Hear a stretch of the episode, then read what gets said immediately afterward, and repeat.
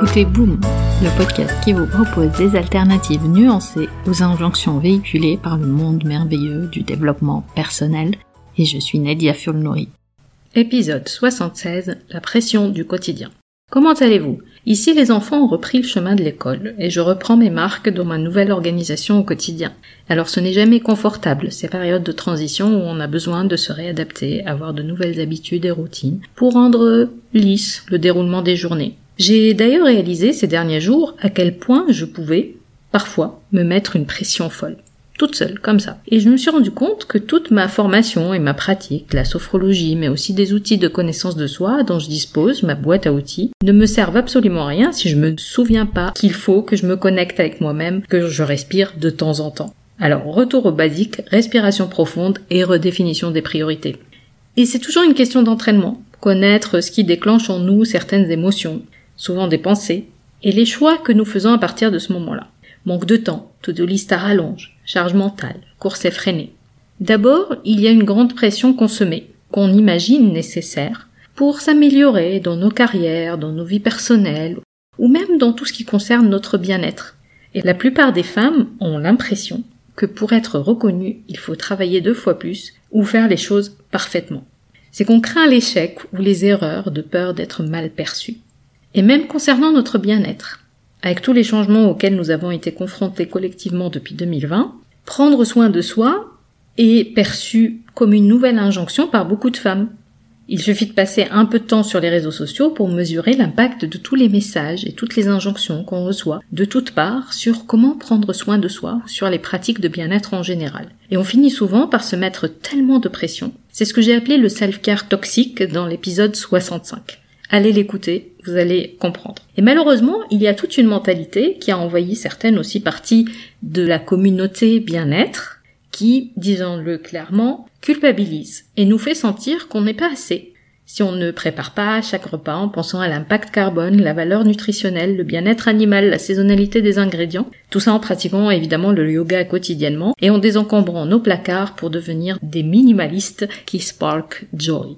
J'exagère à peine alors que tout est une question de dosage et de priorité du moment, de temps disponible et de jauge d'énergie. Et j'aimerais vous offrir ceci.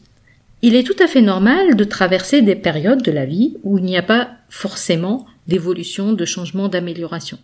Il est tout à fait normal qu'on ne soit pas en soi un projet d'amélioration continue tous les jours de l'année. Et même dans les phases où vous allez vouloir accomplir quelque chose, où vous avez des projets, des envies, des objectifs, ou parfois quand vous traversez des changements personnels ou professionnels, voulus ou pas voulus, il est nécessaire d'apprendre aussi à être patiente avec vous-même. Mais dans cette culture de l'immédiat, quand les choses semblent ne pas avancer au rythme que vous souhaitez, vous avez toujours l'option de privilégier votre self-care, se reposer, se régénérer, accueillir ce qui vient. Mais un autre effet aussi de la pression qu'on se met au quotidien, au travail comme dans la vie, personnelle, sociale, c'est qu'on vient créer une couche d'émotions supplémentaires. Stress, anxiété et inconfort permanent. Alors bien sûr, l'anxiété est une émotion qu'on peut traverser. Elle n'est pas nocive. On peut la nommer, l'apaiser, l'accepter. C'est une émotion comme le stress qui, à dose modérée, nous permet d'agir. Elle ne devient problématique que lorsqu'elle nous fige. Une dose élevée d'anxiété peut bloquer notre élan.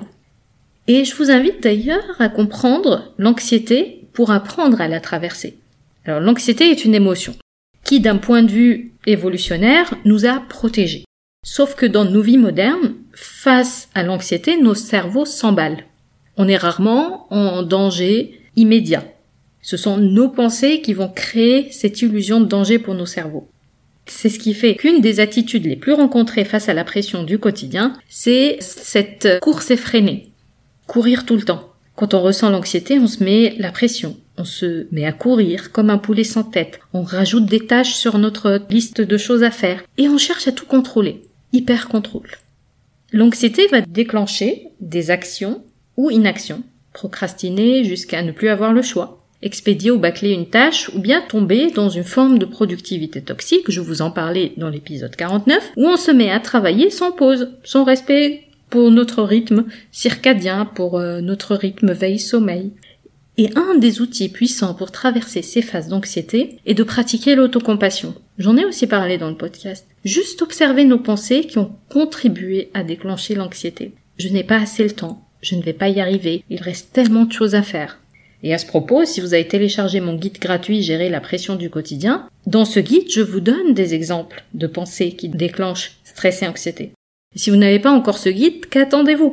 Il est connu pour ses exercices très pragmatiques et sa facilité d'utilisation au quotidien. Alors je vous mets le lien pour le télécharger dans les notes de l'épisode. Et parfois, on définit pour nous-mêmes des règles rigides qu'on va s'imposer autour de l'organisation au quotidien, autour de notre amélioration continue, on n'est jamais assez. Et d'ailleurs, l'amélioration continue, je vous en parlais dans l'épisode 38 du podcast. Et ces règles rigides peuvent aussi nous bloquer et créer l'effet inverse de ce qu'on recherche. Et ici, il est important de réussir à dissocier deux notions, ce qu'on fait et ce qu'on vaut. L'injonction à la performance, à l'amélioration continue, pousse à mesurer ou baser notre estime de soi à ce qu'on accomplit. En nous acceptant comme on est, avec nos défauts, on contribue paradoxalement à développer l'estime de soi. Ça peut paraître contre-intuitif, mais accepter nos défauts contribue à l'estime de soi. Cette acceptation est possible en reconnaissant nos mécanismes de comportement, les schémas pensée, émotion, choix, qui vont nous permettre de ne pas tomber dans le piège de ce qui est attendu de nous, mais embrasser complètement nos choix, ce qu'on veut vraiment. Parce que ce que nous vendent les médias, les réseaux sociaux, la société en général, et même certains coachs en développement personnel, c'est l'idée qu'on peut éliminer des émotions désagréables, qu'on peut tout avoir, qu'il suffit de le vouloir. La réalité, on nous vend souvent des situations exceptionnelles, des solutions faciles, des raccourcis faits de pensées magiques et d'illusions de vie parfaite. Et enfin, je veux souligner aussi l'importance de développer une agilité ou une flexibilité mentale qui permet de prendre de la hauteur changer de perspective et observer nos schémas, pensées, émotions, choix.